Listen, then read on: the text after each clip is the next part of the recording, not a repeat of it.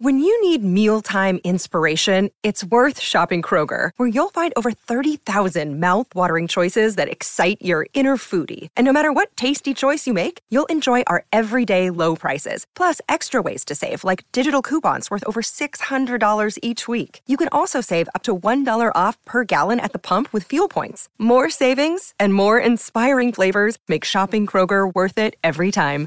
Kroger, fresh for everyone. Fuel restrictions apply. Besides the screen you spent most of your time staring at this week, chances are you were also captivated by a big screen video installation. From billboards to scoreboards, we inform and entertain audiences with our big screen solutions. Visit bigscreenvideo.com.au to see how BSV can bring your space to life.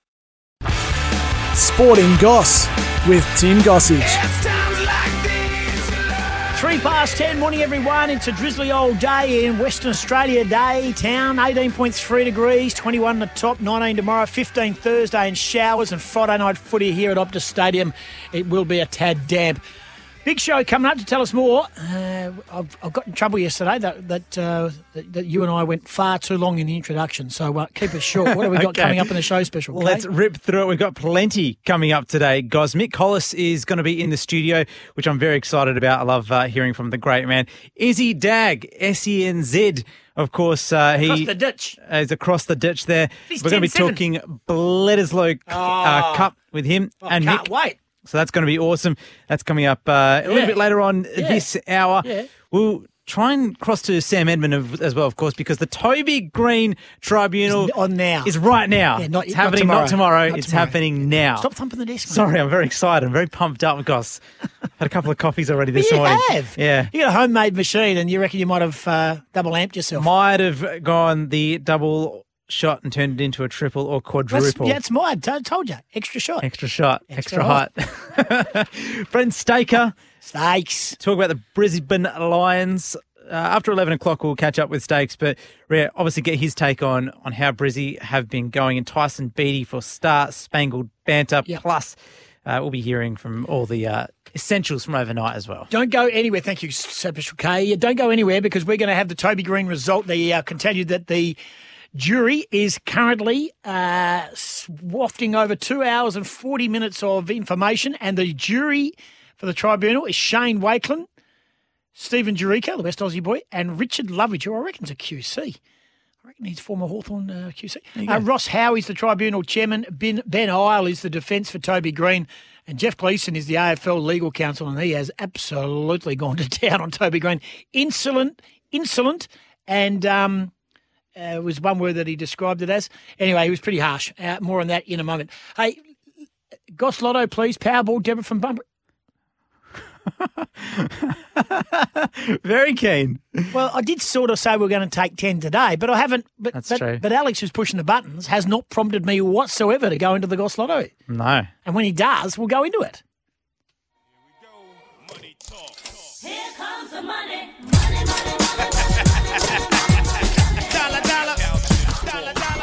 Wow, good work by you, great man. 0487 736 736. This is not Lucky Lotto, that the delightful Nay. You know, Nay down on uh, at, uh, in Spirit. Yeah. Been giving away tickets to the final on Friday night. Has she? Hey, what? No, I don't know. Don't ask me. So, so we've worked it out that we got a couple of tickets for Gillian Goss. Yeah. Gave that away Gave those away. to Johnny. Yep. Who, who texted in. And Nay, I read on Facebook, has got a couple of tickets every day. Every day. Every day.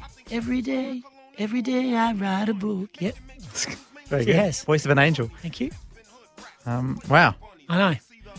Anyway, I'll just go out and buy a lotto ticket. we got a lot of tickets that you're buying. 0487 736 736. Deborah from Bunbury would like to play in the Goss Lotto for Thursday's Powerball. 20 mil. 20 mil. So get to it right now.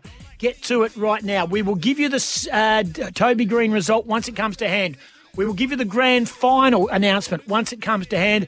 But what I can tell you is the AFL, because we've got some breaking news here right now.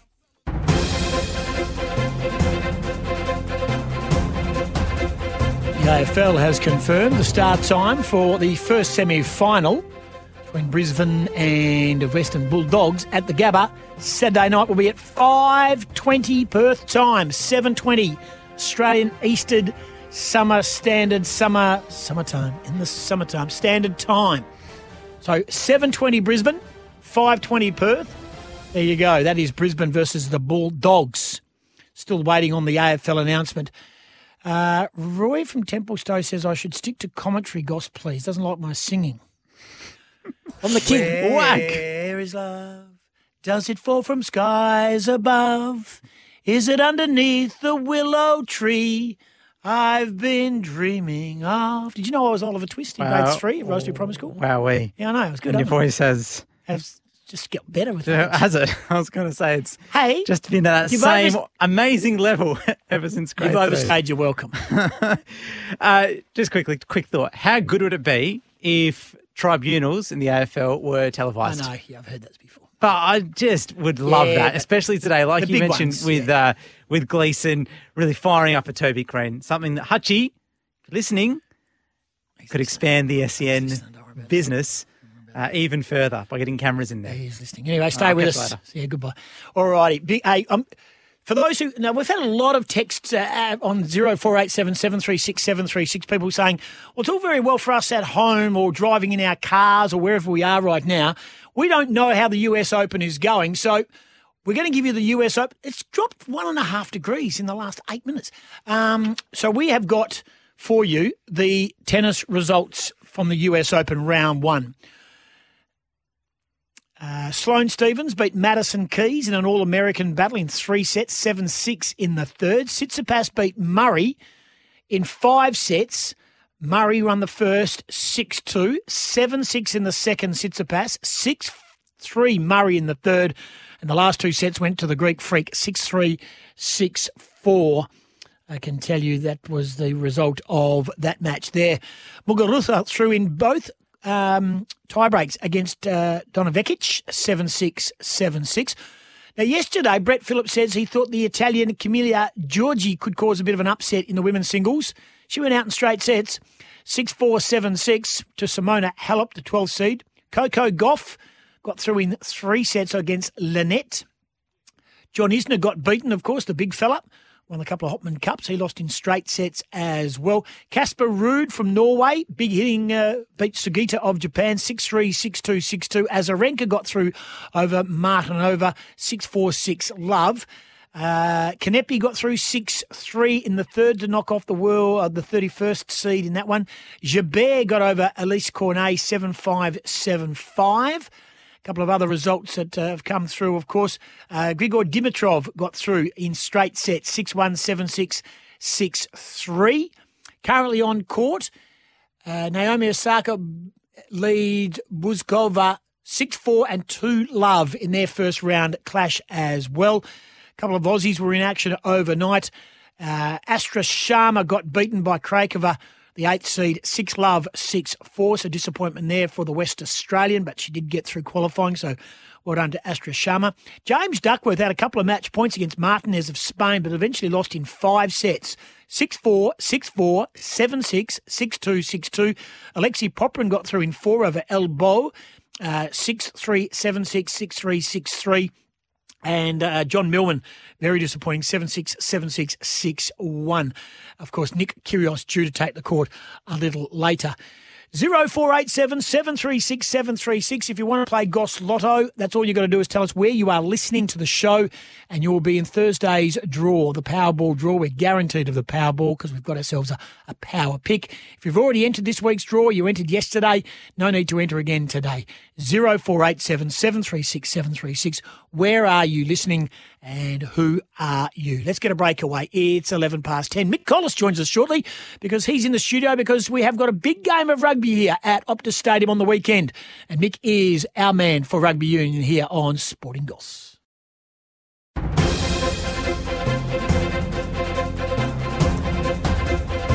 Sixteen past ten. Collis is in the studio. We're talking rugby union shortly ahead of the Bledisloe Cup clash here at Optus on Sunday. Good morning. Good morning, Goss. Good to see you. Yeah, good to have you in. Appreciate it for you coming in. Izzy Dagg's going to join us from SENZ, of course, from All Black. Was he a good player? Very good. Yeah. Very good. He was at a time when you didn't need to be 100 kilos to be, to be a back. I know, I'd be interested to know what he actually what, what his weight was. But yeah, like guys now, if you're not 100 kilos, you don't get a look in. All righty, more on that in a brief moment. Um, I do want to make mention of some breaking news. Take it to the bank. The AFL Grand Final is at Optus Stadium, 25th of September. I am reliably informed a number of functions which will be due to be staged at Optus Stadium in the week leading up to that date that the parties have been notified today that there will be no events at Optus Stadium due to the grand final preparations. So, So how big's that? oh, that's huge, mate. That's massive. Oh. Well, it's, you know, obviously it was in Brisbane last year. Now, my mail is that the WA government have done nothing to pay for it. So they don't have that. So last year, Brisbane, uh, the Queensland government paid 20 grand, so they tendered for it, basically. Mark McGowan has just said, we're just COVID free for now. We're going to get you 60,000. You're going to make $20 million anyway. Uh, transport, blue bar blue, it'll packed out. We've had the Dreamtime rehearsal. It's it's so significant. Uh, what I want people, in particular on the East Coast, which I'm really struggling with a lot on social media, and there's been some prominent people who are making out that we're rejoicing that we've got the grand final. I don't know if we're rejoicing. I think we think, okay, we're a great we're a great alternative for the MCG. Yep. In fact, we're the best alternative for the MCG. Yep. Great venue. Had our moment with the dream time. Think we did a pretty good job. Fantastic surface. Hopefully good weather. Packed house. COVID safe. Let's just get the game on. Yeah. But there's a lot of people who think that we're dancing on Victoria's Yeah. grave, and we're not. No, we're celebrating that we've got it. Yeah. we're not. Why not? Sucked in to Victoria. No, Yeah. I- yeah, and I'm, and I hopefully, hopefully people see it the other way around. We we really are just a- an alternative for the Victorian and the MCG. But anyway, take it to the bank. Can we put that on social medias? It will be at Optus Stadium. It will be the 25th of September. It is done and will be announced, if not in the next half hour, before the day's out. Well, big news. It is big news. Uh, Mick, we've all got uh, plenty more happening too. The jury's still deliberating on Toby Greene's uh, walking into the What do you think umpire. they should do with him? Oh, four weeks? Yeah. So- he's, he's got to get something, doesn't he? 100% he does. Now, the umpire said he didn't find it was too demonstrative or aggressive or didn't really feel it and didn't report on the time because he needed to to look at it and work out, did I step into his space and, you know, when it's all happening in the in the heat of battle. Um, but they've gone to town on him. They've absolutely gone to town on him. Yeah. absolute disgrace, Yeah. I reckon. You just can't you just can't do that. in rugby union, uh, it, it, it, the respect for the officials is next level, isn't it? I mean, Absolutely, yeah. they call captains in predominantly, and they call in the offending player if it's a high hit or something illegal.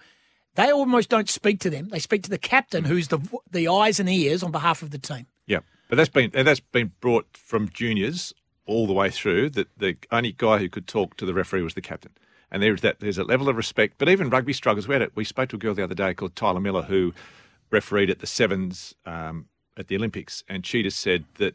at Rugby junior, it's very hard to get referees, and I'm sure it's the same with AFL to get umpires, just because some of the, the parents at that young, the abuse from the sidelines is just putting these people off. So Yeah. it, the actual game, the players' respect is there, but it's the external stuff is the thing that's putting people off wanting to referee. And as we know, no games can go without them. But there's there's no that they're actually worried about the declining numbers of officials for sport, you know, around Australia or probably globally. And it's something that needs, and you, you see stuff like that. Yeah. If you're a young kid, why, why would you want to put yourself in that position? No. You just wouldn't want to do it. No, it's uh, it's it's got to be stamped out, and that's where it's got to be uh, basically imposed at the top. Now we are awaiting that news on Toby Greene. We're also awaiting on the official announcement of the grand final, but I'm telling you, it is going to be at Optus Stadium. That's official. Craig McRae, Collingwood coach, will that happen?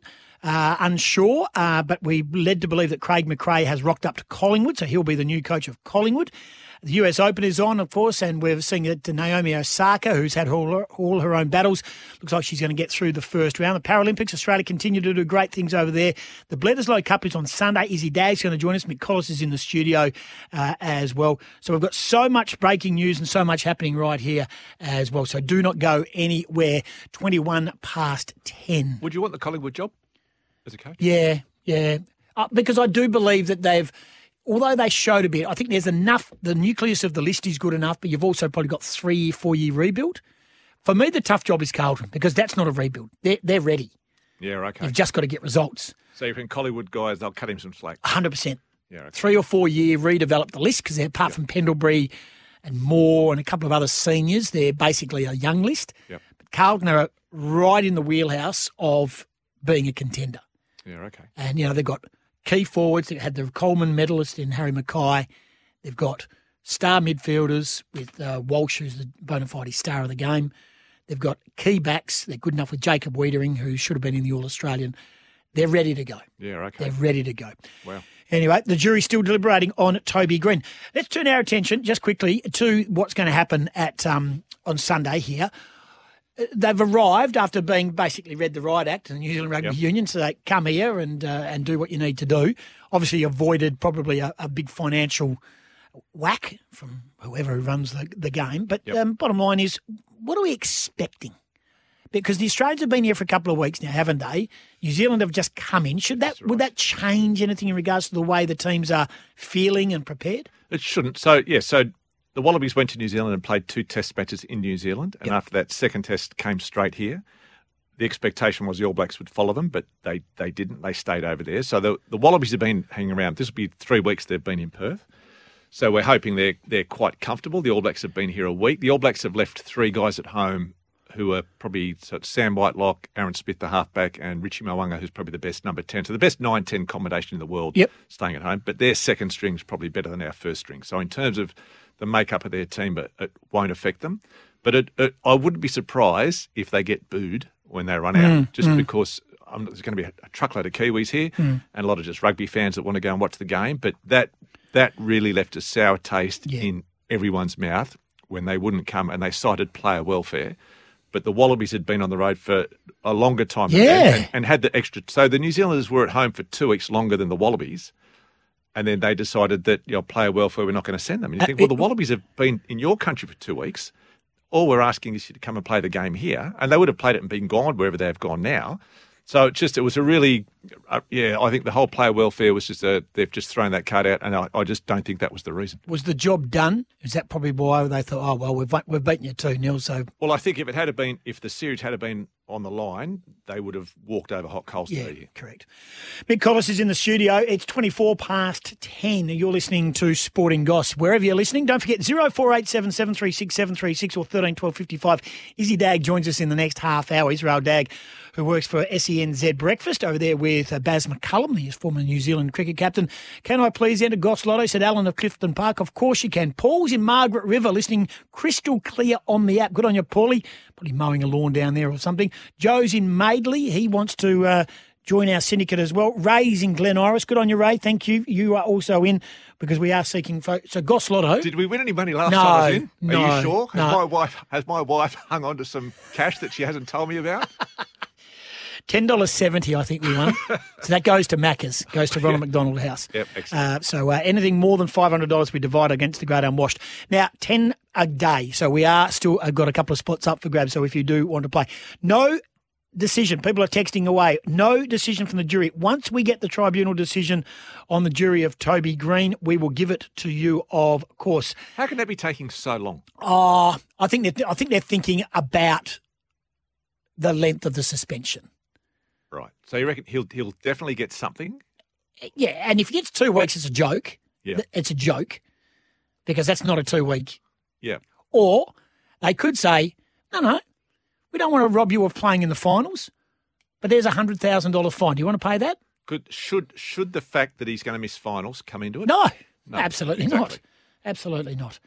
Mike wants to play. Uh, uh, Mully, you're in, mate. Mully from Millbridge. Do you know where Millbridge is? No idea. Okay, we'll find out where that is then. I think it's down near Millbridge.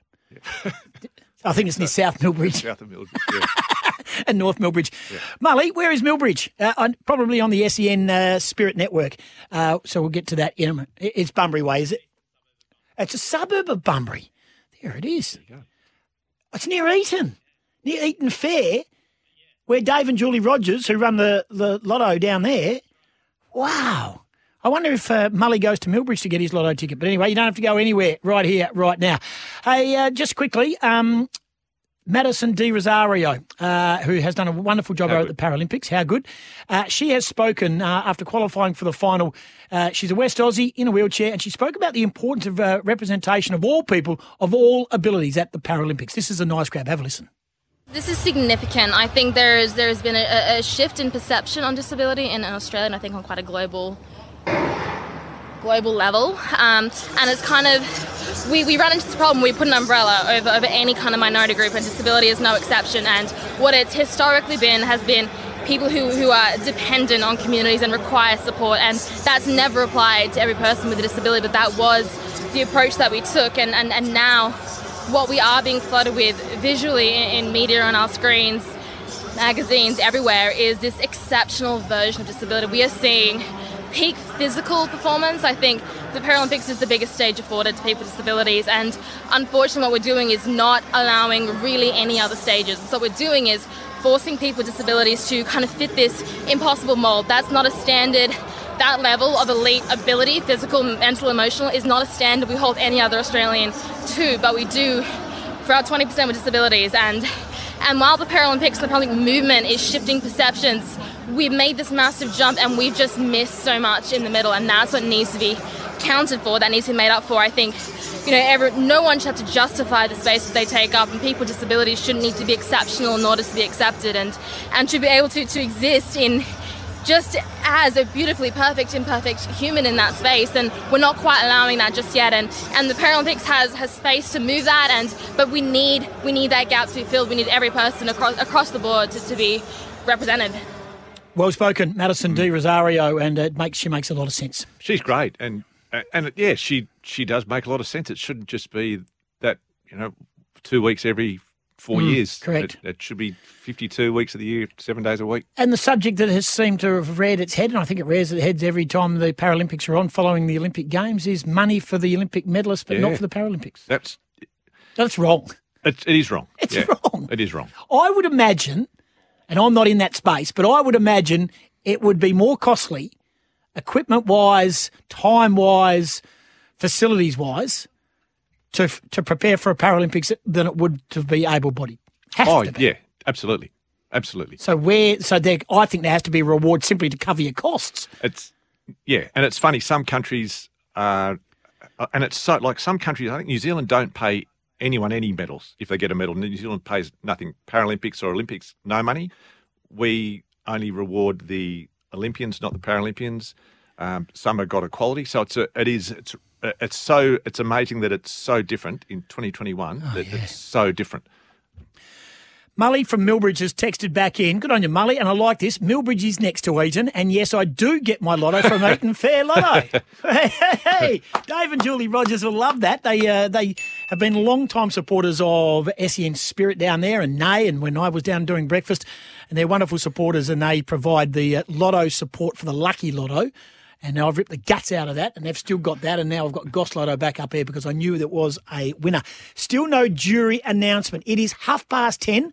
Mick Collis is in the studio because on Sunday here, we've got. Uh, Jeff, tell you what, this stadium's going to be on show uh, around the country Friday night, Yep. Saturday prep for a Sunday. What sort of crowd are we anticipating? Have you have kept Saturday, tick- yeah, oh, it'll be sixty thousand. for the rugby. Yeah, Is it Saturday or Sunday? Sunday. For- do you reckon it'll get 60,000 Oh yeah, for a game that's got no bearing on the world? yep. Wow. Are the tickets that were sold previously, have they just been They're held just up? rolling them over. Oh, well, there's. Yeah. So if you can't, if you can't go, you can get a refund. But if you can go, just you just keep rocking up. Ah, that's fantastic atmosphere. Plus six four five love Naomi Osaka. We are waiting on whether Nick Kyrgios is going to hit the court. I'm led to believe he will because they play at all hours in the states. How, have, what's our medal count with the Paralympics? That's a good check. I'll get that for the news. We can't get the girls in the newsroom. I'll give you the medal count straight after the news. It's 17.8 degrees. And don't forget, Kia news today for the Jones boys Bunbury. Speaking of Bunbury and down there in Spirit, Bunbury Kia. Great people, you betcha. Some of the best people and amazing cars. 27 away from 11, the tribunal has returned. The tribunal has returned, and we will be giving you a result very, very, very, very shortly. And a decision also uh, imminent on the announcement of the grand final, which will be here at Optus, and a decision also imminent of course, of the Craig McRae taking over at Collingwood. Guilty. It's through. It is guilty. No surprise there. Toby Greene guilty. He won't be playing in Perth. A decision uh, will be handed down very, very shortly. I think now what they basically do is discuss the uh, the penalty and uh, try and get out of it. But uh, bottom line is he is guilty. Paralympics. You asked Mick prior to the break, and uh, we just heard there in the news that we've had a pretty good morning as well. So Australia are currently 48 medals, 13 gold, 18 silver, 17 bronze. So, So 13, four- 18, 17, 48 48. ton. Because what was our Olympic haul? I've asked you without notice, but pure, getting back to the finances of it, do, the, do we not pay Paralympians because we always win more medals at the Paralympics? Yeah, well, so you're saying they're worried about the bottom line. Yeah. Well, have some pay scale. Just have something to say to them. Hey, you're going to get ten grand if you win a gold medal. You're going to get five grand if you win a silver, and you get two grand Have if you're going to win a bronze. Just have something Yeah. for their efforts. They deserve it. Yeah. Naomi Osaka six four five one against Bazooka of Czechoslovakia. Uh, the Czech Republic, should I say? That's at Arthur Ashe Stadium. And those asking, China have got a fairly big hold on this um, the Paralympics. They've had a, well, they've won 121 medals. Wow. And for those who don't win a medal, they're told don't come back to the Yeah. country. exactly. All righty. So just repeating the news, Toby Greene has been is guilty, which doesn't really come as a great shock. It's now down to the penalty, and uh, just keep updating it as we go. Uh, and ticket sales, I'm now reliably informed. Ticket sales for the Friday night semi here between the Geelong Cats and Giants have gone past 30,000 within 24 hours. So they're loving their. Uh, so we're going to get up around 50,000, which is uh, absolutely great news as well. Because the West Australian footy fans, are they uh, uh, just team fans or event fans, do you think? No, they're footy fans. Um, but but this So wouldn't, be wouldn't come to a semi final if it's not their team? no, no. Well, that's why the Dreamtime game was so well looked after. There was, But that was a special, that was a, that was a, that was a, An event. Yeah, special event. So suppose, so yeah. is a footy final. Yeah, okay. So I, I think they would come regardless. Look, I mean, the, the grand finals are obviously a, a big event. Oh, is it ever? Oh, I think you, the atmosphere on a Friday night stage with something to do when your Eagles and your Dockers aren't in the finals and you're thinking, oh, we, gee, we, we would like to be watching some live footy. Yep. Then you can go and you can actually. What I like about seeing, what I liked about seeing Essendon and Richmond, is the crowd was 50-50. Yeah, right. So we don't have that in Perth. No, We- that's true. We, we Yeah. don't get it for derbies even. Yeah, that's true. You know what I mean? So we, we don't get two teams button heads Yep. like they do every week in, in Melbourne. So predominantly, you know, you get a huge turnout. So to have that, um, I would imagine, I would imagine if you're looking at uh, the GWS Geelong game on Friday night, you would probably be going a 70-30 split Giants. I reckon more people would be cheering the Yeah, Giants okay. as the underdog as opposed to Geelong. There's a lot of dislike for whatever reason for Hawkins, Selwood, Dangerfield Yep. And the coach Chris Scott for whatever reason they're pretty you know pretty not full on but they're pretty full of themselves but Yep. you know they've got some runs on the board GWS Giants got Matt DeBoer Jesse Hogan Sam Taylor the young West Australian so they've got some there's a lot to like about Yeah, okay. them and also the fact is that they're the new kids on the block and they Yep. and they keep knocking up some upsets which is absolutely good news as well AFL tribunal members uh, found Toby Greene contact with umpire Stevic to be aggressive demonstrative and disrespectful Good. Therefore, they uh, will find Greene guilty of intentional umpire conduct. Conduct penalty is pending. And as MC Hammer used to say in his day, Mickey Collis, I told you, homeboy, you can't touch this. Yeah, That's how we living, and you know, you can't touch this. exactly. and during the tribunal hearing, Jeff Gleeson, who is the legal counsel for the AFL, was very bullish. But Toby Greene was coming back with all sorts of reasons. But one thing Jeff Gleeson did, he told Toby Greene, very Jack Nicholson, didn't he? He was very Jack Nicholson. Lieutenant Kendrick to do. Object. And when it went bad, you cut Counsel. these guys loose. Your Honor, you had Counsel, I'll Marcus inside in a bony transfer. Your Honor, you doctored the logbook. Damn it, You coerced the doctor. Consider Now I'm yourself in asking you, contempt. Colonel Jessup, did you order the code red? You don't have to answer that question. I'll answer the question. You want answers? I think I'm entitled. You want answers? I want the truth. You can't handle the truth. What a great film. Great film. Uh, Wade on the text. Hey, Goss, am I correct in thinking only the team captain was allowed to approach the umpires? Is he talking about AFL? I think it is. In AFL, it is as well. unless the umpire goes. And the bottom line is, well, Toby Greene was the captain. Yeah, he's the captain because uh, Phil Davis wasn't the captain. Because he can talk to him, he just can't run into him. And swear, swearing his head like a trooper as well. It's like the Premier League, the soccer. Like Yeah. that I find that just embarrassing. And they touch them, and they Yeah, touch them all they- the time. And they group around them. Like they'll have six guys around the referee and they're pushing him. I know. And they just let it go. I, it's just extraordinary. You know what they need? They need like water polo. Yeah. Well, the um- Water polo's great. You can't even talk to them. Nah. You talk red card. Get out. Any show of um, any form of uh, you know uh, splashing the water with your hands Yep. in disgust or Yep. throwing your head back, back off you go. Disrespect. Yep. Yep. Which is great. Yeah, and they. yeah. Stephen Coniglio is captain, so he did lead them out too. So Coniglio hasn't been there, so there's a good point. So Stephen Coniglio was captain on the day.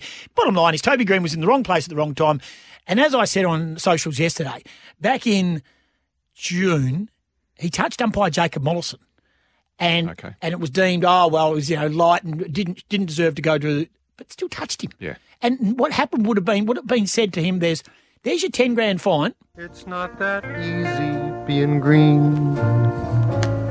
Having to spend each day the color of the leaves.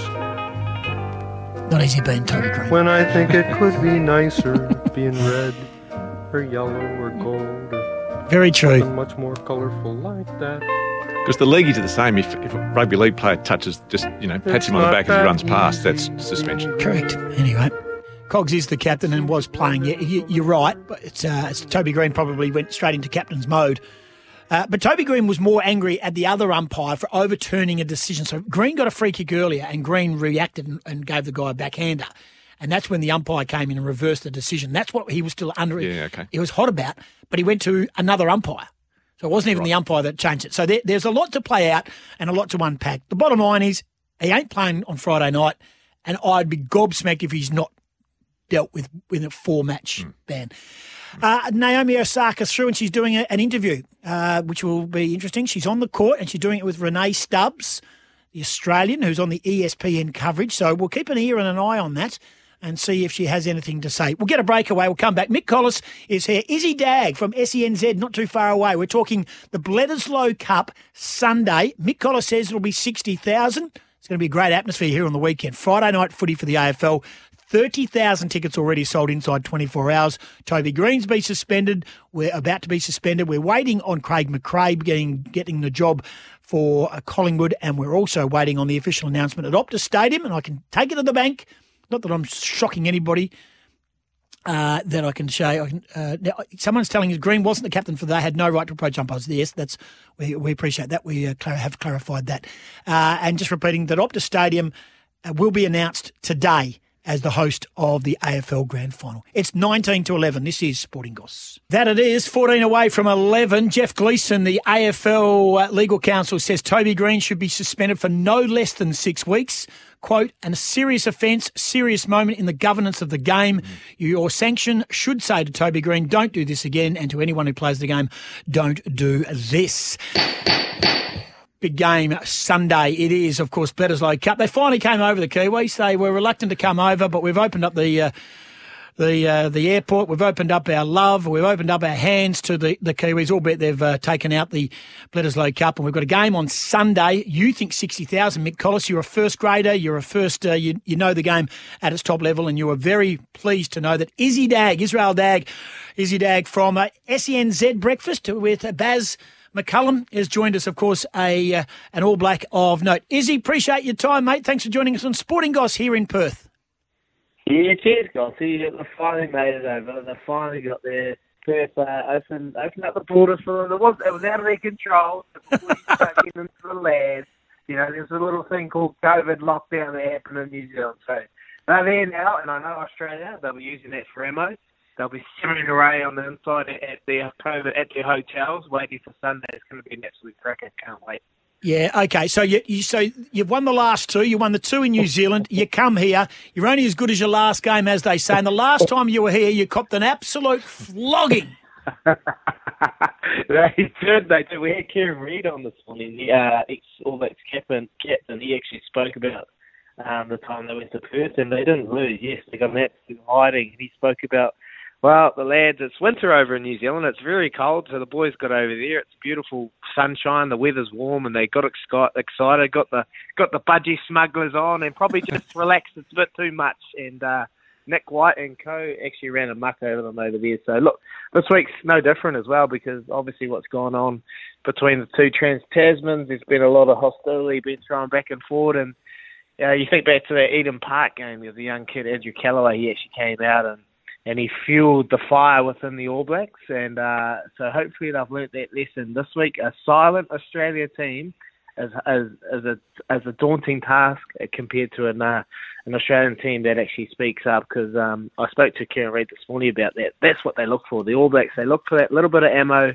that little bit of something that'll fire their, you know, that'll fuel the fire and um and give them that. So Australia they've been silent this week. I'm looking forward to it. They're going to come out and and put on a crack. And then there's been chat about Quade Cooper actually coming out and playing in that 10 jersey. That'd be interesting if they go that way. I think there'll be no harm in trying something different to to change things up. Even though Quade hasn't had too much success against the ABs, but I think um, the way he's looking and thinking, uh, you know, what I'm hearing from training, I think Rennie's pretty keen to go down that track.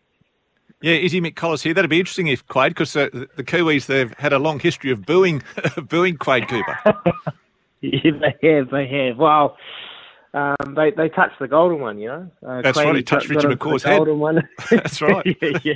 So he got into the golden one, and no one likes anyone touching Richie McCaw. But uh, that was that was a bit over the top. Um, I think um, I think Quade would be great if he gets that opportunity. Just something different. I mean, uh, Noah Lolo Seal, he's the 10 at the moment. He's got a big, big future ahead of him. If they, that Nick White and Quade Cooper combination could be something different that could potentially work against the All Blacks. Um, All Blacks obviously leaving Richie Mo'unga, Aaron Smith out, so they've they've lost a ton of experience heading over to to Brisbane at the moment. So um, yeah, I think this game's up for grabs, and, and the Wallabies will, will be extremely tough. I think sixty thousand tickets sold. Am I right? Yeah, yeah. big, big crowd. Yeah, oh, 58,000 will be Kiwis.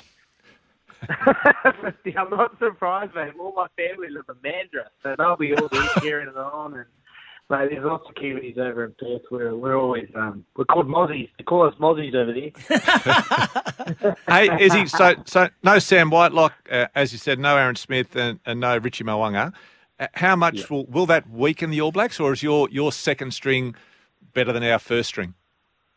um, look, uh, it won't, it won't weaken in a sense, but what it will, uh, what the kind of things I'll see is, is you know, I'll keep going back to Rito, but today spoke about that last 20 minutes, that last 30 minutes when the ti when the going's getting tough and you need your experienced players to make great decisions in the heat of the moment. That's probably where they're going to miss those those kind of guys. You, you think of Richie Mo'unga, he's a leader.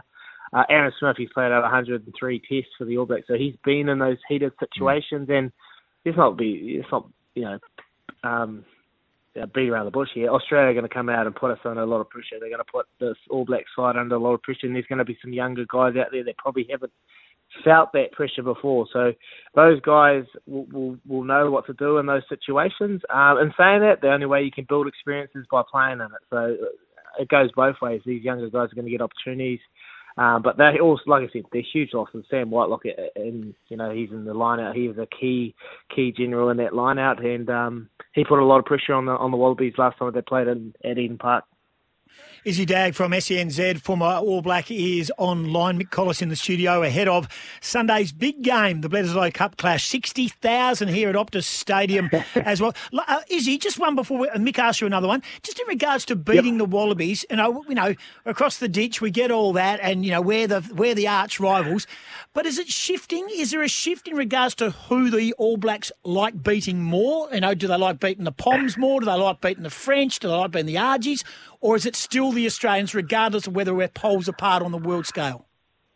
Um, oh, mate, that's a great question, and I think everyone would would be a lot different. And but for myself, I you know how much that how important that Bledisloe Cup is to to New Zealand, and you know the times when the Wallabies went through so much success with Gregan, Larkham, um, you know the, even Toutai Kefu, the guys that have played you know some amazing rugby, and they they put us under a lot of pressure. We never got to see that that trophy for so long, and the rich history, the legends that have played in that in those battles. I think for me, Australia was always the one we we we, that was your benchmark. You know, our, our closest neighbours, our closest rivals, the love-hate relationship we have. Um, so for me, it was always testing myself against Australia. But at the moment, I think currently, I think the All Blacks will probably be looking towards South Africa. They are the world champions at the moment. They are the pinnacle. They are leading uh, world rugby. They've, they hold they hold all the trophies. They got rugby championship. They got the World Cup. Um, so so that is the biggest test I feel for this All Black side to see where they're currently at. Um, if they can get up against the All Blacks, uh, against South Africa and put on a great performance and potentially win away from home or uh, on, some different soil, then that'll that'll really test where this All Black side is. So I think at the moment probably probably the, the, the Springboks is their greatest test at the moment. Now, Izzy, you mentioned Andrew Kellaway and that how he'd said they'd lost the aura, and the ABs at the end of that last Eden Park test, they actually came out and bullied the Wallabies even after full time. They didn't kick it out. They went and scored that try. Will that intensity be here this weekend, or do you think they'll have taken the foot off the pedal knowing they've got the Bledisloe wrapped up?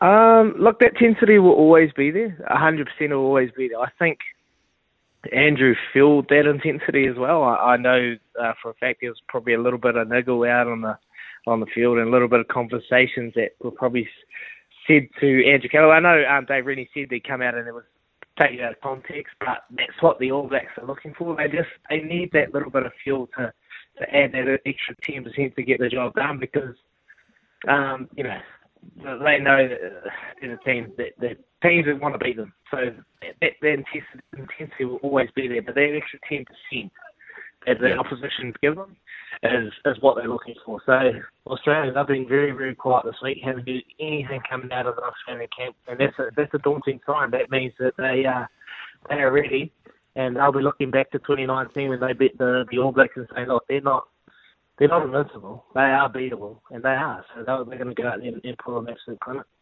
Appreciate your time, mate. Uh, all the very best. Let's hope it's a bad result for your Sunday, and you'll be talking all about uh, the Wallabies on Monday with Baz.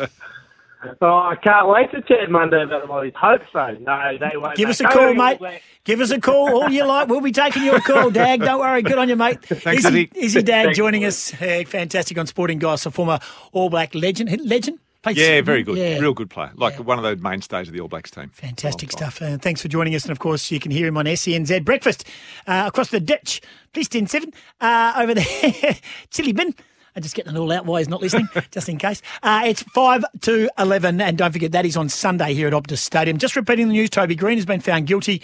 His defence calling for a $25,000 fine instead of a suspension. The AFL says minimum six games. Stay with us. This is Sporting Goss. Welcome back. It's two past 11. Thanks to Mick Collis, who joined us to talk to Izzy Dagg. Big game, 60,000 here on Sunday. Still awaiting on the news. Toby Greene has been excused from the hearing. He's going to make his way to the airport, of course, because they do have to fly to Perth, regardless of whether he's playing or not. So we are waiting on the penalty not too far away. Nick Kyrgios is on court at the US Open.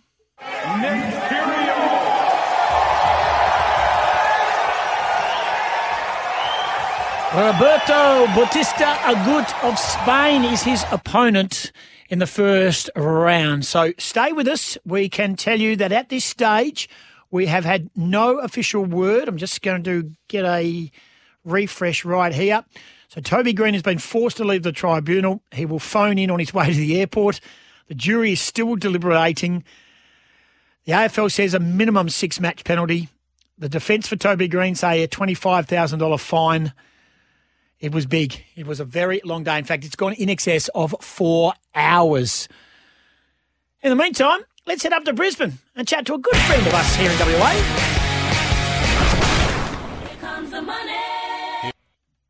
Welcome back to Sporting Goss on SEN and plenty of footy news, of course. Grand final announcements, Toby Greene's future. But let's turn our attention to the games. We've got Geelong and Giants here on Friday night, of course. But uh, then we head to the Gabba for the big one between the Lions and the Bulldogs. The Lions coming off one of their most disappointing performances for the year, and the Bulldogs bouncing back to some of their better form. Brent Staker knows all about the Brisbane Lions. He knows about the Brisbane landscape, and he knows about the Gabba. He also knows WA, and he joins us on Sporting Goss. Stakes, uh, good chat.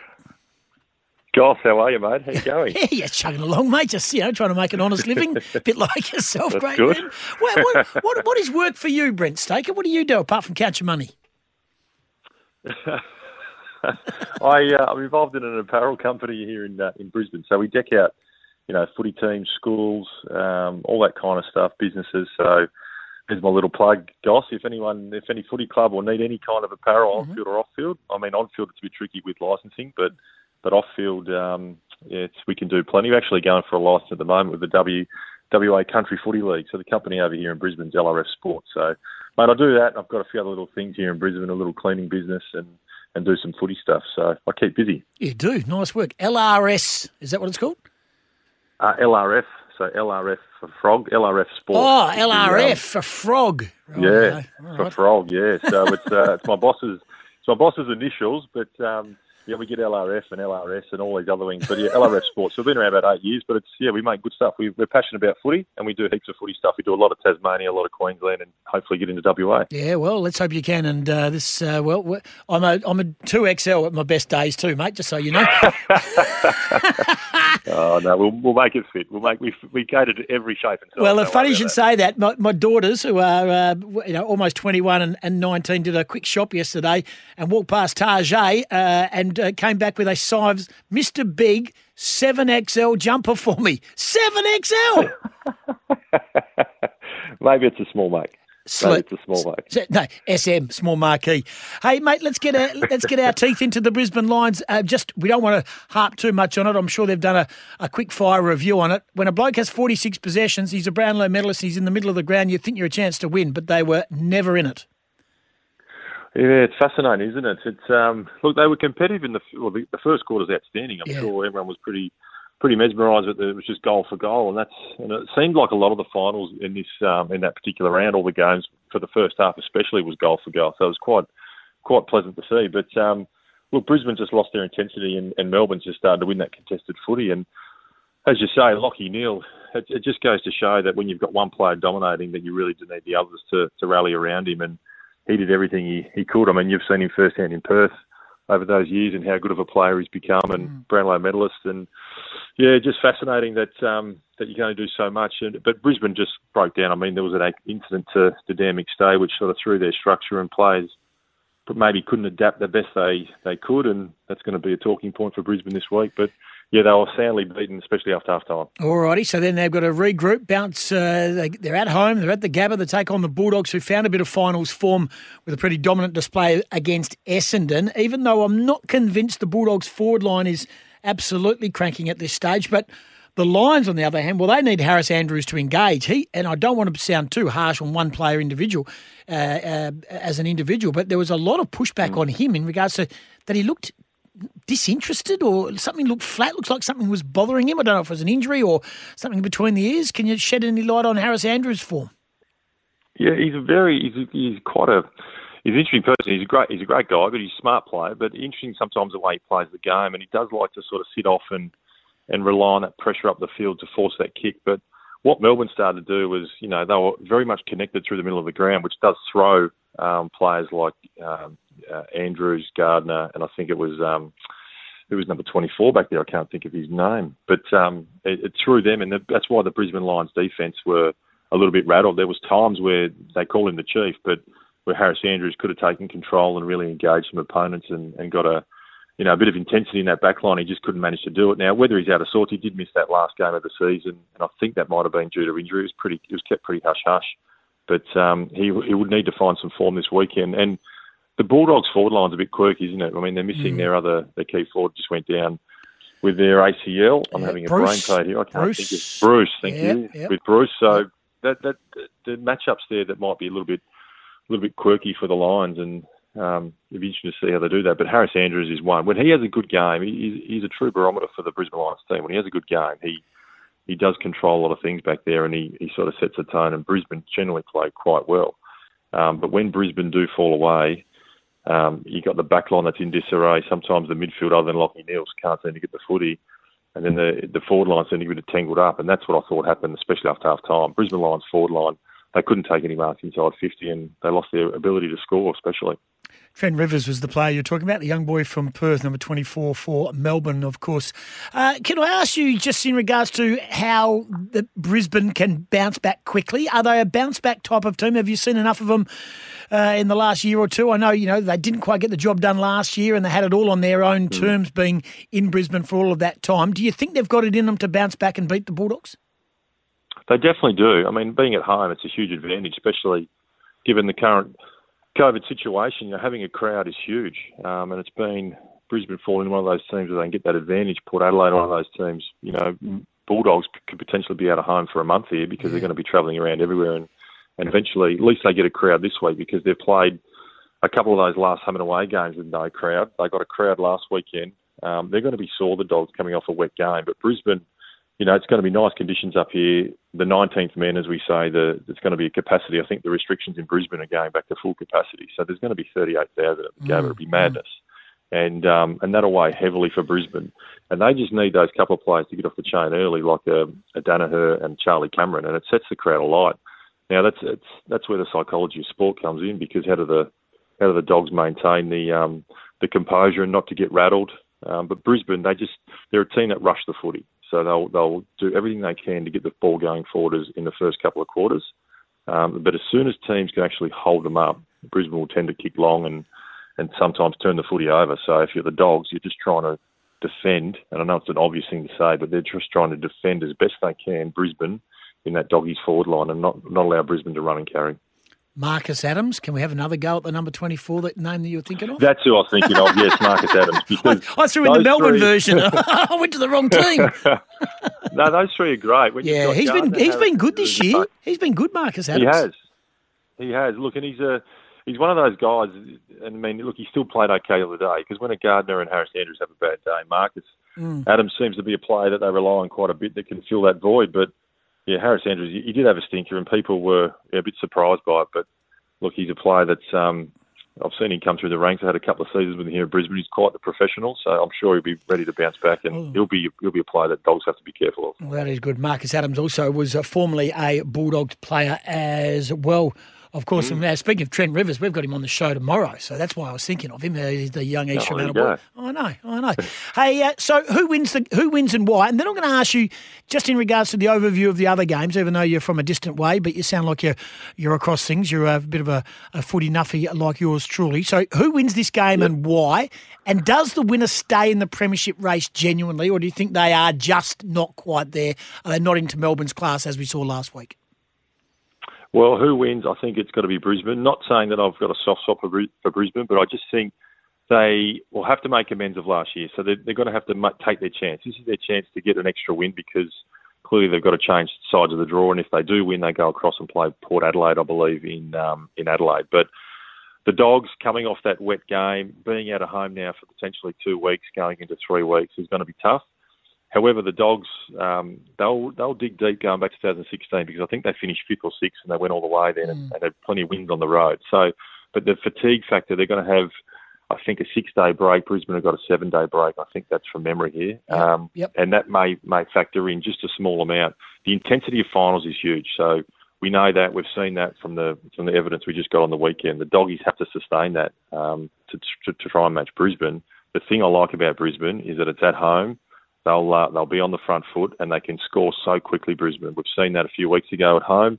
They can score so quickly, and it just puts teams to bed. So that's where the doggies got to be careful. I think Brisbane will win by about 18 points. And who wins the whole shooting match right now? Do you are you a Melbourne Port Adelaide subscriber at this stage uh, with everything going their way? Yeah, I am. I am. Look, Melbourne, the two teams clearly that I think are the strongest is Melbourne and Port Adelaide. My quick synopsis is Melbourne are a team that everyone's said, yes, they're a good team, but there's an element of doubt there. Um, I think their win against Geelong was huge for their confidence, so I think they'll get there. Um, I just hope they don't go into their shell and they play with their, their confidence and that absolute bravado and braveness that they've been playing with for the last few games. For some reason, I just like Port Adelaide. Um, Port Adelaide are talented all across the field. Uh, when they get it going, uh, they tend to just be so damaging. I don't know what it is. I'm, I'm a growing up as a kid. I was never an Adelaide or a Port Adelaide fan, but I just think Port Adelaide at the moment are the front runner in mine, and I think it will be Port Adelaide and, Mel- and, and Melbourne in the grand final. Yeah, there's speculation going around last night in media circles that Jarrad Schofield is set to join West Coast as an assistant coach, um, which is interesting. When, okay. And then I, I, I inquired and got told that he had another year to run at Port Adelaide, but the bloke who told me that he was hell bent, he was definitely coming to West Coast next year. So So we don't get too much of that, that AFL noise over here in uh, in Brisbane. it gets lost. It gets lost in translation. It's all NRL, but he, I mean, he's a he's a quality. He's been a Very quality good. player and a quality coach for some Very time. good, So that's yeah. a huge. That's huge if he gets back to WA. yeah, very true. Do you still um, shoot the breeze with any of your ex West Coast mates? I do. I, I talk a lot with uh, with Jamie Graham, Ashley Hansen. Well, there you go. coaching- Can you ask Jamie Graham? Is he leaving West Coast? I I don't I don't delve into the too much of the personal stuff, but I'm sure it's Perth's a small town. I'm sure there'll be uh, there'll be rumours going left, right, and centre. Oh, but I know that Ash is Ash is um, uh, coaching. Ash coaches the forward line of the Western Yeah. Bulldogs. So him and I have been besties for a while. I mean, Adam Selwood, Matt Rosa. There's All the good guys, fellas. Akosky. All the yeah, good fellas, I know. see? Ran into, Coxie a few times out in the um, when we were crossing paths in the footy footy ground there when he's at the Swanee. So look, there's a lot of the West Coast boys around, and um, they're you know probably underrated. Like you know, a lot of the Brisbane ex Brisbane Lions players, as we can see, have all had a, a dabble at coaching, but there's a lot of a lot of West Coast boys just sitting under the surface that are potentially going to be head coaches in the near future. Very true, very true. All right, appreciate your time. LRF for Frog. That's the one. LRF Sport. LRF Sport. Look it up on the Google, and we'll be wearing it. And I'll, I'll be I'll be influencing you on the socials. Uh, appreciate your time. Thanks for doing it. Send us your address, Goss, and I'll send you a care package. Peppermint Grove. Uh, good on you, mate. Appreciate your time. See you guys. Thanks. Thanks. Brent Staker joining us from Brisbane. Brisbane Lions taking on the Bulldogs. Good to have Stakes on. He's uh, well through the through the journalistic journey of TV and radio. He he is one of those group of guys who came into the influx of of, of the West Coast Eagles, and he's just top quality human being, like so many. As he mentioned, Selwood and um, Nicoski and Waters and Butler and Hansen. Yeah, fantastic man. So good to have him on the show. This is Sporting.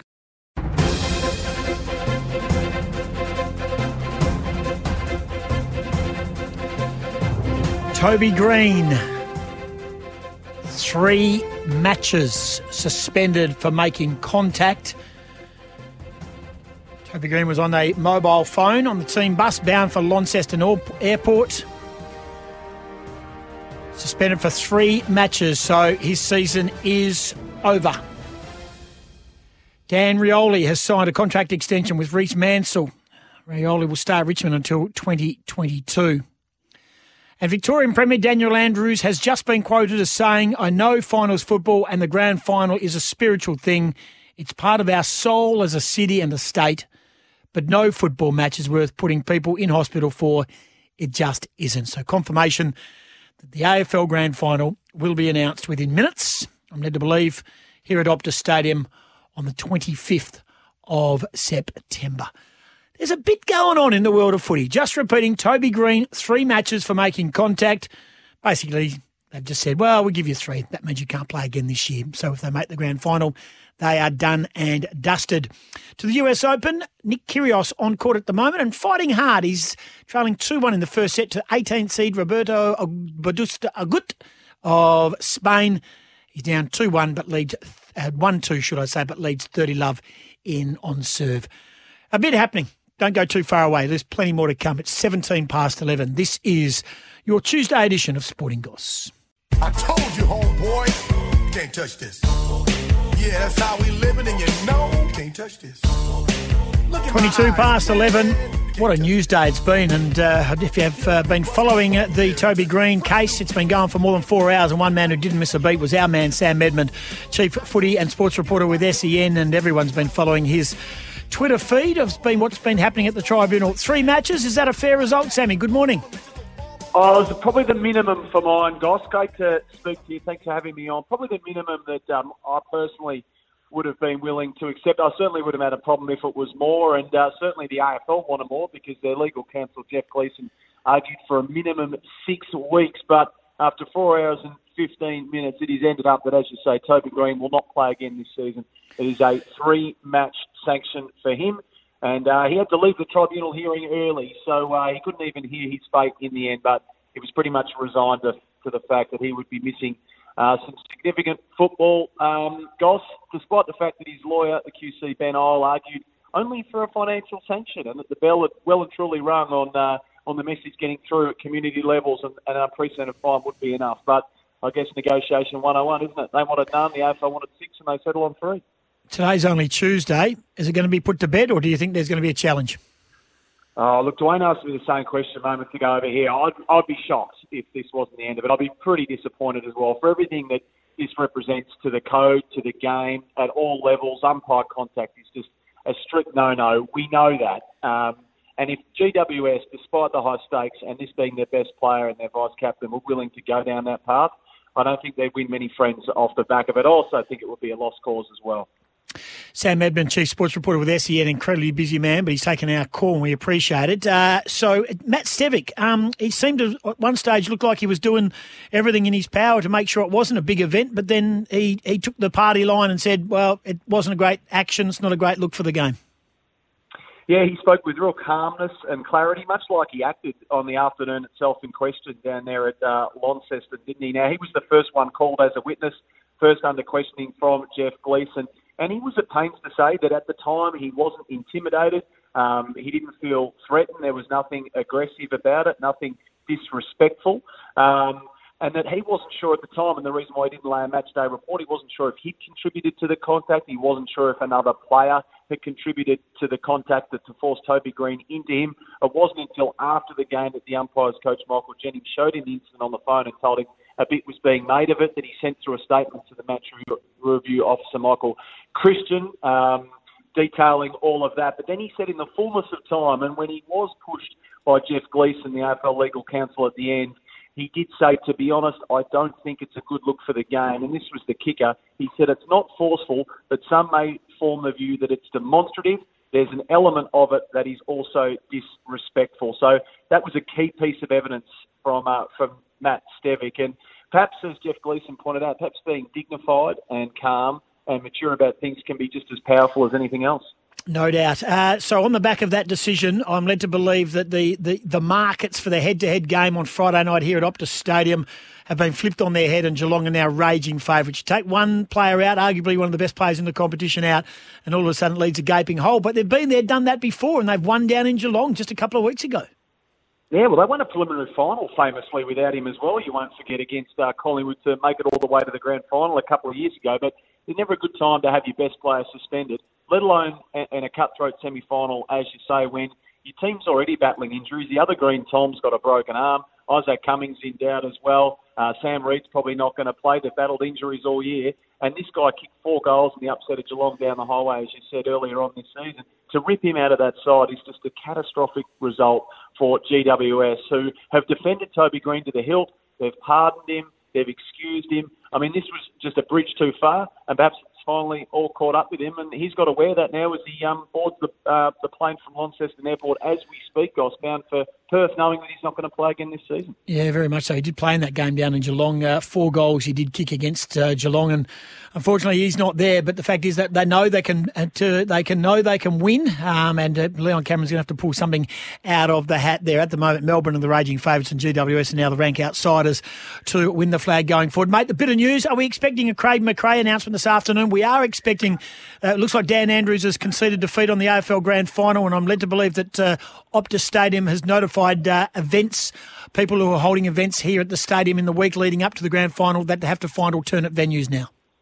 Yeah, I mean, Optus Stadium uh, as a formality wasn't. I can't wait to see it. To be honest, I think they'll do an amazing job over there. We've still got the uh, the pre-grand final bye that the AFL are wedded to, despite some grumblings about the need for that. That's when we'll get the Brownlow medal, perhaps on the Sunday night. Hopefully, we can get a grand final parade in your part of the world as well, Goss, depending on how the government feels about mass gatherings in the lead up to the game that perhaps aren't ticketed as well. So I know that's a, a touchy one, but hopefully uh, we can get something along those lines to create the, the fanfare leading in uh, into the week. As far as Collingwood goes, timelines are dangerous. It will be Craig McRae. I've been told for what it's worth, the announcement will be formalised tomorrow from okay. Collingwood's point of view, and then his assistant coaching panel will be uh, formalised as well hot off the back of that, perhaps in the in the days or the next week to come as well. But Craig McRae, the man known as the Flyer, will be the next coach of uh, Collingwood, replacing Nathan Buckley. You've been crazy busy, mate. I've been following it. It's gone four hours. It's a marathon. You need a Bex and a good lie down. Thanks for joining us, mate. Good on you, guys. Sam Edmund, uh, Chief Sports Reporter. He's the best in the business. If you haven't been following him on social media today, you've been following the wrong people. Everything he's been said has been clear and concise from the tribunal. Just repeating Toby Greene, three matches. The team is about to fly to Perth and he won't be playing again this year. What are your thoughts on that? That's right. What are your thoughts on that? 13 12 55 or 0487 736 736. Still to come. Uh, we do have a Star Spangled Banter with Tyson Beatty, talking all things American sport. There's been a bit going on at the US Open, and it's Nick Kyrgios and the chair umpire again.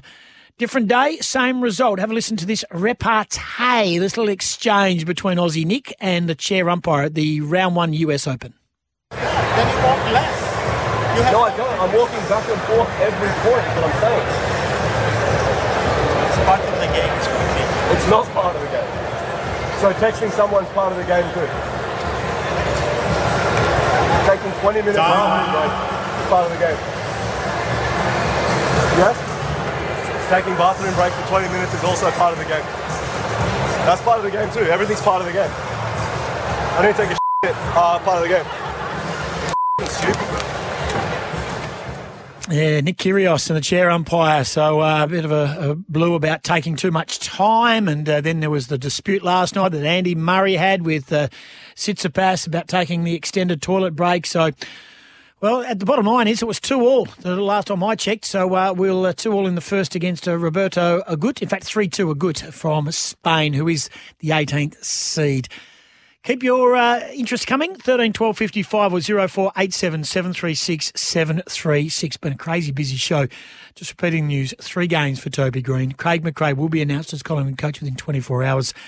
And Optus Stadium will host the grand final on uh, September 25. Let's get the news away. We'll come back. Naomi Osaka did a post match interview with Rennae Stubbs on ESPN.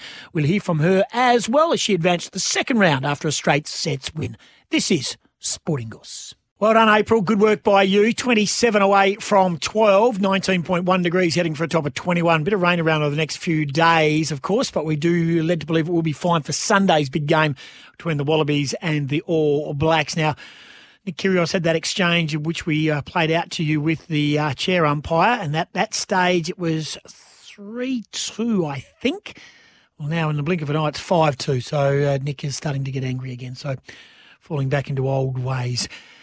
Good to have Naomi Osaka back at, of course, big uh, time Grand Slam tennis, and she had a straight set victory this morning. And she spoke to Aussie Rennae Stubbs, part of the ESPN tennis coverage. Um, yeah, it feels kind of crazy to play in front of everyone again. Um, I just want to say thank you for coming out here. Um,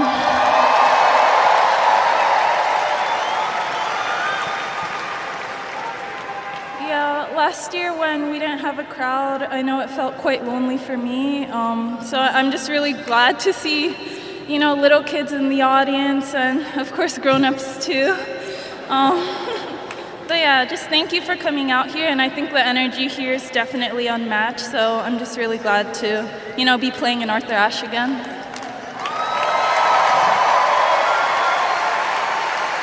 The first set, very, very competitive.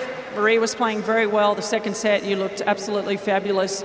This year, you have not played a ton of matches coming in here, but how great is it that you play on this court and the comfort level you feel walking on this particular court, and what difference does that make for you? Um, yeah, I mean, for me, I've played a lot of matches on this court. I think it might be the court that I've played the most matches in my career, but yeah, definitely I feel really comfortable here, and I think playing a night match is a really big honor, of course, and to be playing the first night match is something I've never done before, so yeah, I'm just glad I won. Naomi, you last week you went to where you grew up, basically not far from here in Queens. Okay, you redid the courts. You paid out of your own money to have the courts that you grew up on redone. What did that mean to you to go back to that area and redo those courts? And what a what a great thing that you did. Yeah, it definitely meant a lot to me. For me, um, I grew up here until I was like around eight. Um, so just to be able to revisit my old courts and um, see familiar faces that apparently tell me stories about things that I did. Were you that I- good? Were you good or bad? um, you know, they didn't say I was terrible. so I, I guess I was an okay kid. Um, but yeah, we just, me and my sister, we used to play on those courts all the time. So just to be able to see the newer generation of kids playing on it, it really meant a lot. Now, speaking of new generation, we saw you run over there, give something to that young fan. Can you? Can we ask you what it was? Um, yeah, actually, I just heard her when I was playing my match, and she was so cute. So, um, thank you for cheering me on, and um, uh,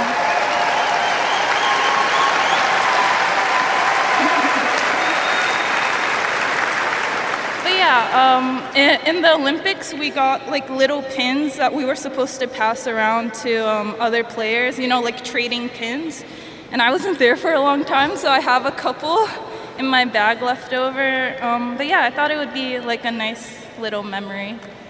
Speaking of, of course, you grew up a little bit here in Queens, but I'm looking at your, your racket. Takashi Murakami, if you don't know who that is, a very famous Japanese artist, he actually has painted your rackets. How did that come about? Um, well, I've been a fan of his work for a really long time. Um, so honestly, I just asked. Um, and it turns out um, he was a fan of mine too, so it was very organic, the relationship. All right, well, let's hope that we're going to see you play with those rackets for a long time this tournament. Ladies and gentlemen, your defending champion, Naomi Osaka. Thank you.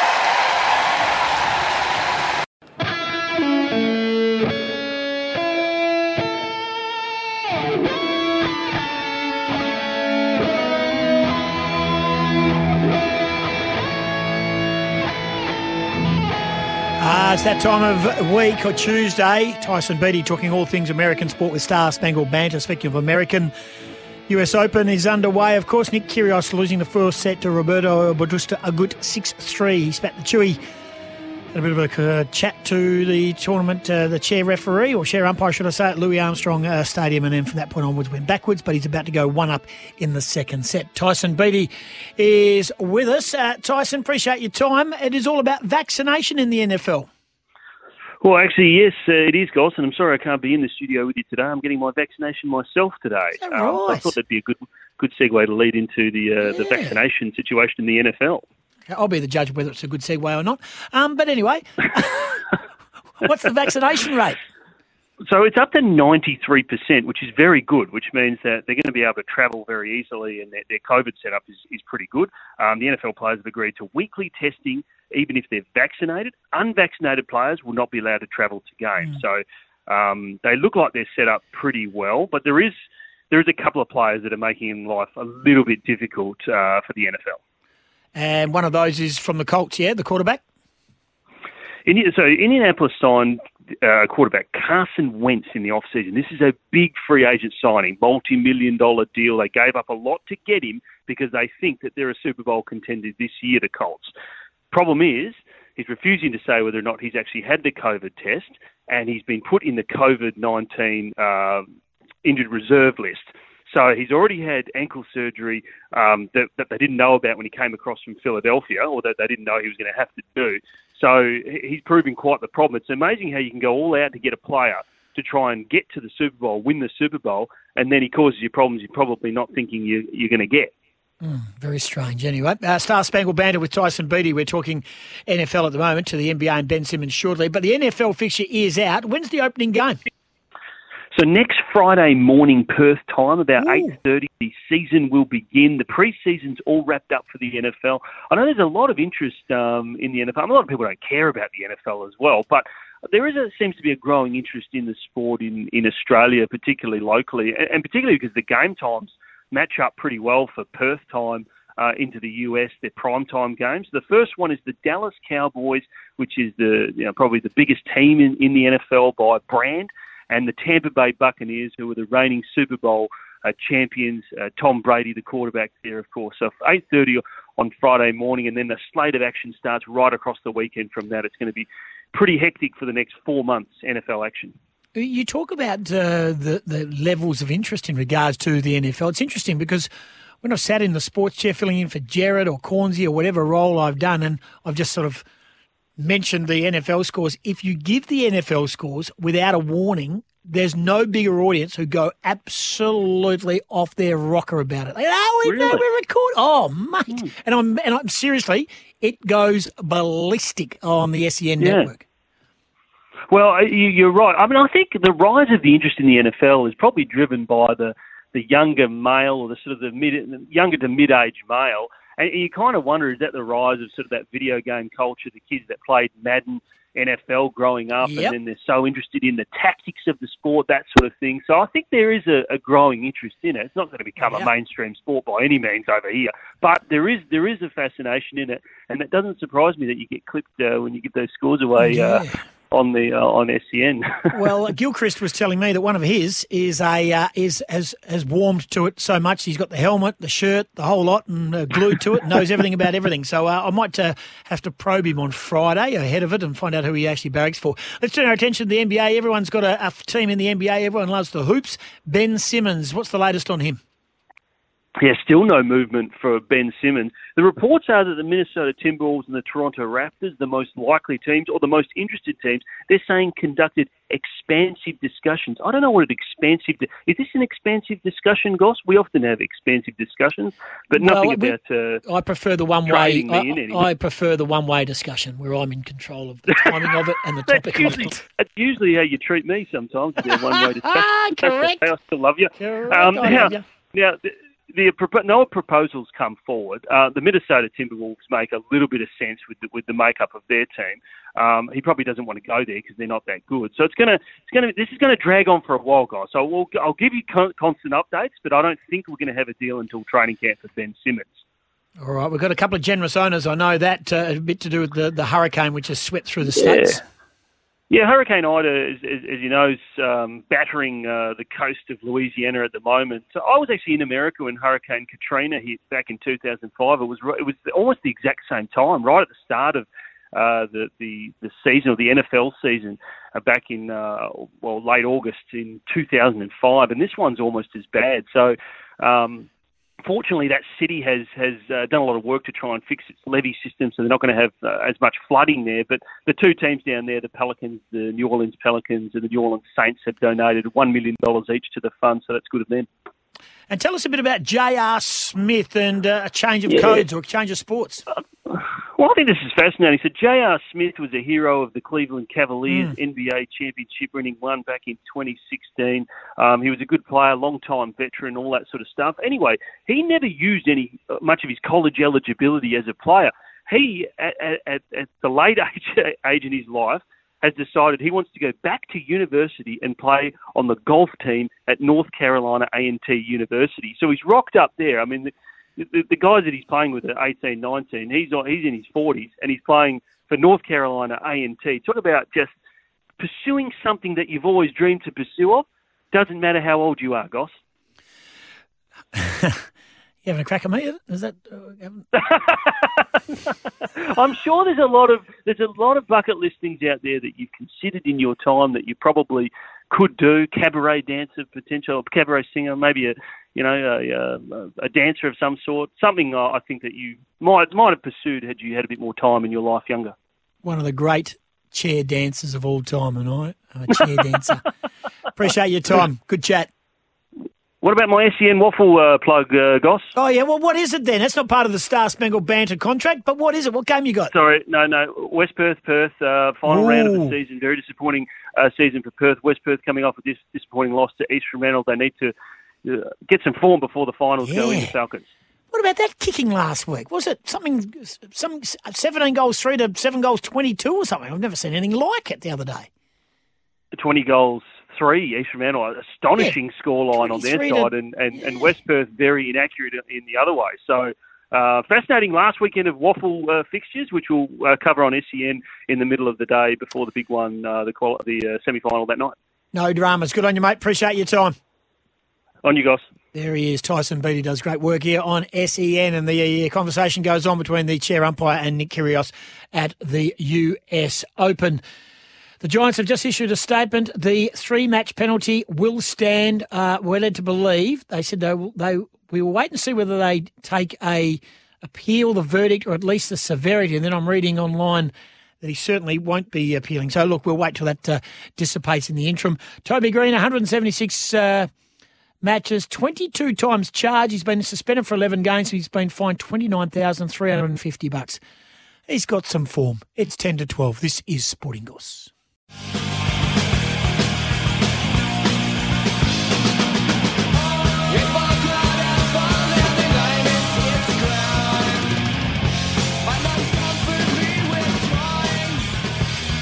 What's that? It's Green Day, is it? Because it's not Green Day today. It's bad, bad green, dark green day today. anyway, Toby Greene has been given three matches, and it's been made official from GWS they will not be appealing the sentence. His season is done. He will join the team here in Perth. They land a little later today. Nick Kyrgios has got some work to do. Uh, he is down 40-15. Make that 40-30 on serve. He's uh, lost the first set to Bautista Agut, who's a very good player from Spain. 6-3 in the first. It's 2 all in the second. 30-40 Kyrgios on serve.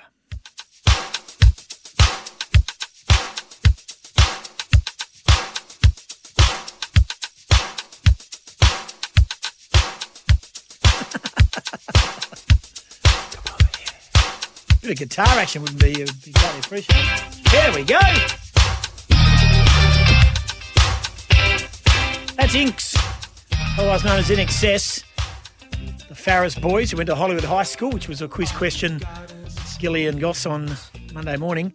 Tim Farriss from Perth, born in Perth but now has resides in Sydney, has broken down in the witness box this morning under cross examination when it was put to him that his career was already over before he lost part of his finger in a hire boat in 2015. Farriss is suing for damages.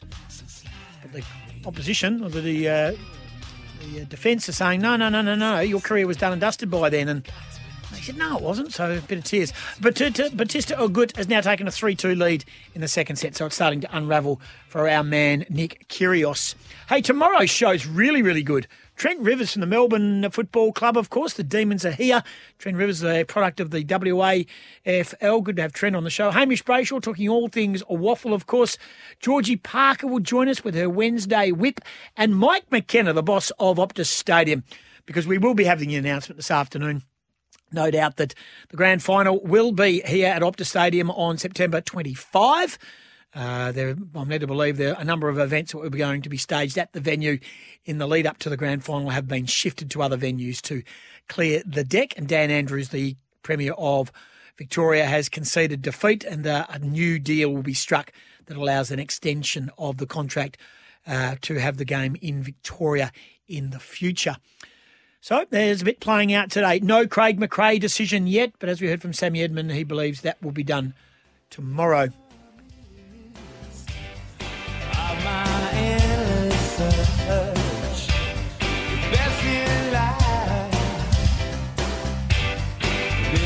Bit of tears. Because of oh, because of um, Kobe Greens are crying, GWS in excess of crying.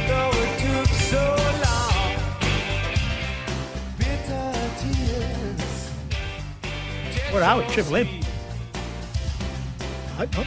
Anyway, three, three minutes to 12. Ricky Ponting spoke on 2GB in Sydney today about Justin Langer. Have a listen. You know, as I made really clear to Justin, when you're in that position of, uh, in Australian sport, whether you're a, you're a high-profile coach or a captain of a national team, if you're not getting the results, then you've, you've got to expect the negativity. And it sounds like the captain and potentially some of the senior players have had some pretty um, direct conversation with Justin um, about the things that they think that he needs to get better at. But he's also the sort of bloke that he, he seeks that sort of advice anyway. He, he he wants to find out from people how he can get better and what he can do better. And I think Ricky Ponting is the Friday focus with our man Gilly. Am I hearing this correctly? Y- Yeah, thought so. Anyway, so yeah, keep- yeah, I know. I know. Been taken forever. We've been asking for Picky Ronting for ages to come on to the Friday focus. Anyway, so the good news is that that will be happening on Friday. Hey, you've got one minute to text 0487 736 736 if you want to be in Goss Lotto 30 uh, Thursday's Powerball draw. You want to be in our syndicate. You've got 20 seconds. 0487 736 736. Text us who you are and where you're listening, and you can be in our syndicate for Thursday's $20 million Powerball draw. 19.6 degrees in Perth. Thank you, Alex. You were very good for a Geelong loser. You were very good today. Thank you. For you, Special K, for being an Arsenal double loser. Thank you for joining us. 10 seconds, 0487 736 736. Thank you for listening to our show. It was a crazy day. Grand final announcement just minutes away. Well done, WA. Let's put on a show on Friday night. Shelley Lawson of Australand, thank you. You're in the syndicate. Catch you tomorrow from 10. It's Tyre Power's Big Footy Final Sale. To kick things off, you can get the power to buy three and get one free on selected Toyo passenger car and SUV tyres. Tyre Power's Big Footy Final Sale can't last. Visit tyrepower.com.au now.